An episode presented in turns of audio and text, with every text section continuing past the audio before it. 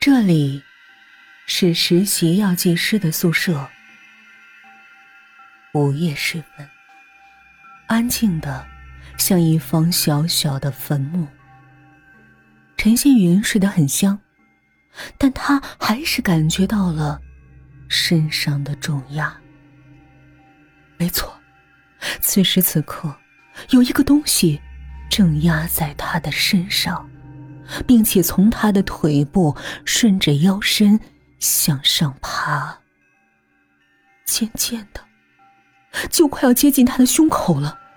陈新云猛地惊醒，睁眼一看，一个白色的人影正伏在自己的身上，乌黑的头发垂到了陈新云的被子上，那人影伸出了一只手，纤细而惨白。向着陈羡云的脸摸来，陈羡云尖叫着坐了起来，没想到那个白色的人影也坐了起来，并且发出了可怜兮兮的声音：“陈羡云，你别害怕呀，是我。”陈羡云顺手打开了床头灯，才发现把自己吓了一跳的，居然是同宿舍的冯小婉。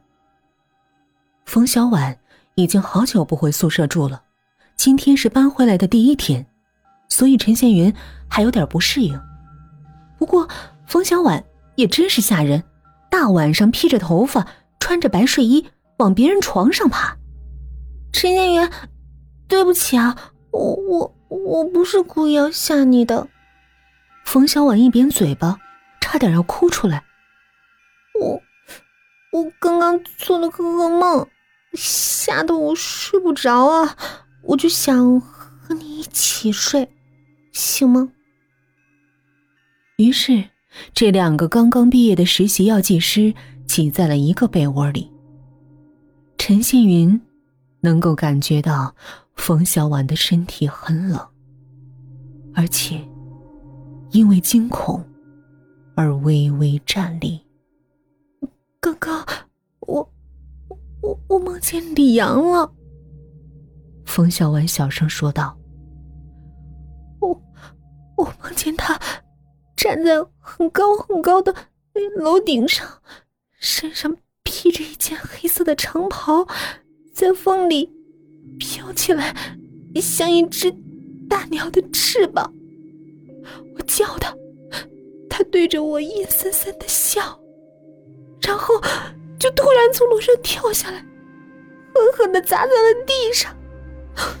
天哪，你不知道那一幕有多恐怖！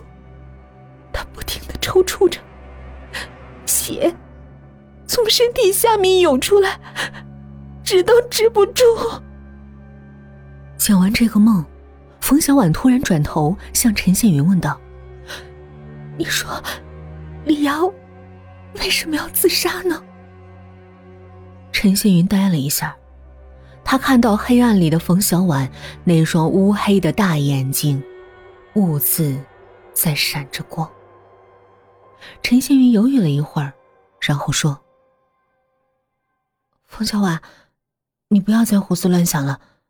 李阳，他已经死了，过去的就让他过去吧。”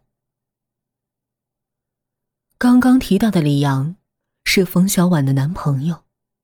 前一周，冯小婉随着医院的外派医疗队到外地去实习，在这期间，李阳离奇的跳楼自杀。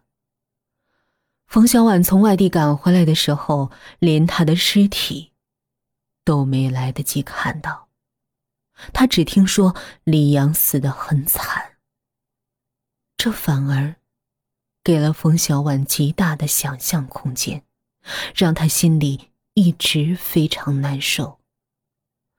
两个女生都微微的叹了一口气。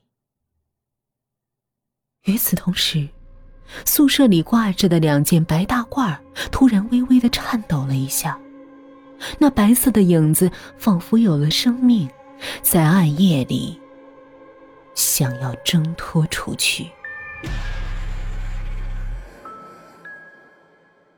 次日，冯小婉强打精神去医院里实习。她和陈宪云都是很受器重的，实习期就有了自己独立的办公桌。一推开办公室的门，冯小婉全身打了个激灵，因为她一眼看到了桌子上那不同寻常的东西——一支正在怒放着的黄色玫瑰，那颜色。娇艳的很不真实。冯小婉伸出手去把玫瑰捏在了手里，心却在不停的颤抖着。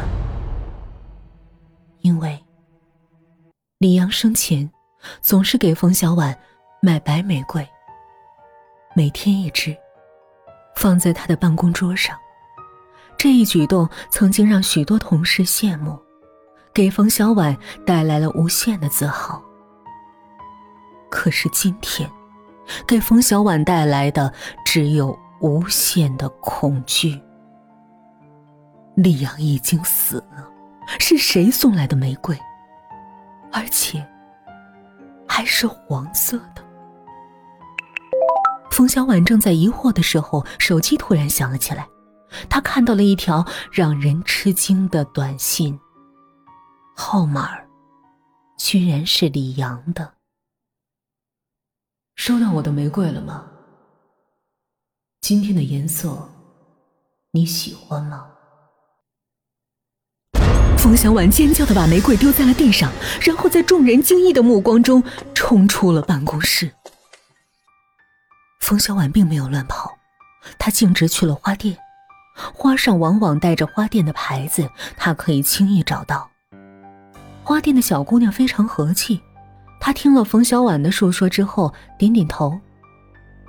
没错，以前有一位叫李阳的先生在我们这儿订花，要我们每天送一支白玫瑰到你的办公室。这个月的花钱，李阳先生已经预交了，所以今天早上我就把花送去了。有什么问题吗？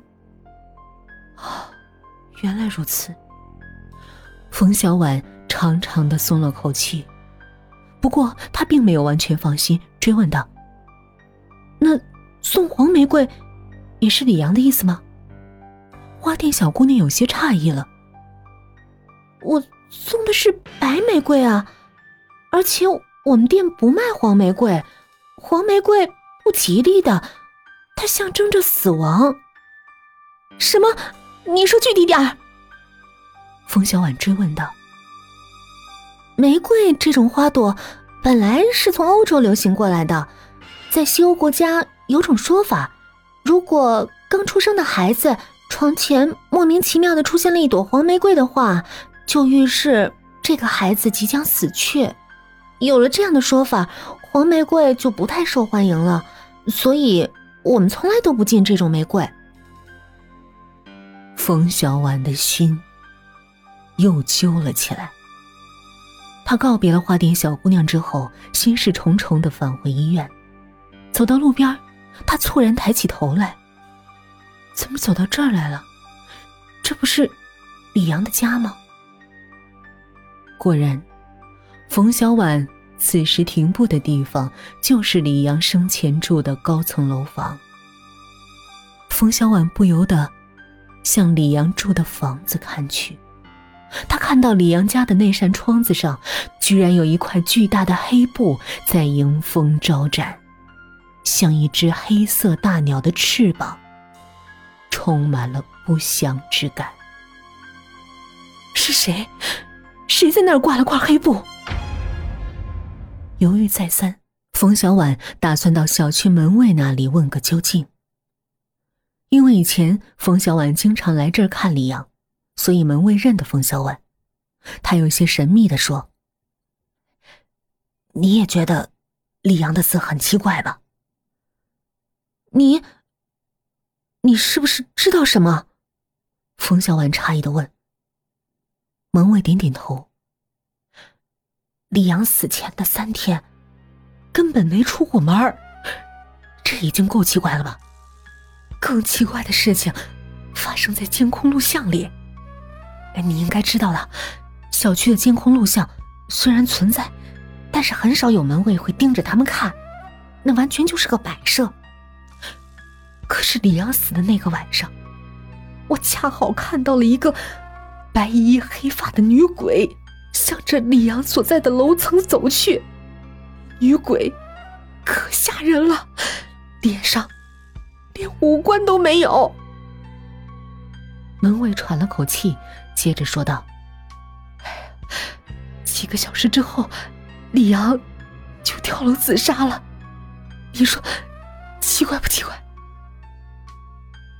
那这个情况，你有没有向警察说过？冯小婉问道。门卫摇摇头。我才不傻呢！这小区落成之前就是片坟地，小区建成之后，虽然加了许多东西来镇地气，但是依旧不太平。因为这个，我晚上都不敢出去巡夜。现在发生了这个灵异的案子，如果我说出去，那岂不是会有女鬼缠上我？冯小婉若有所思的点点头。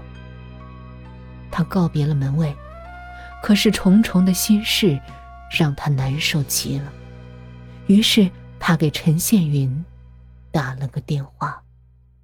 电话接通，冯小婉还没来得及说出自己的想法，陈宪云就在那边急切的说：“我正要给你打电话呢，你快回来，有任务了。”一听说有任务，冯小婉只好强打精神往医院跑。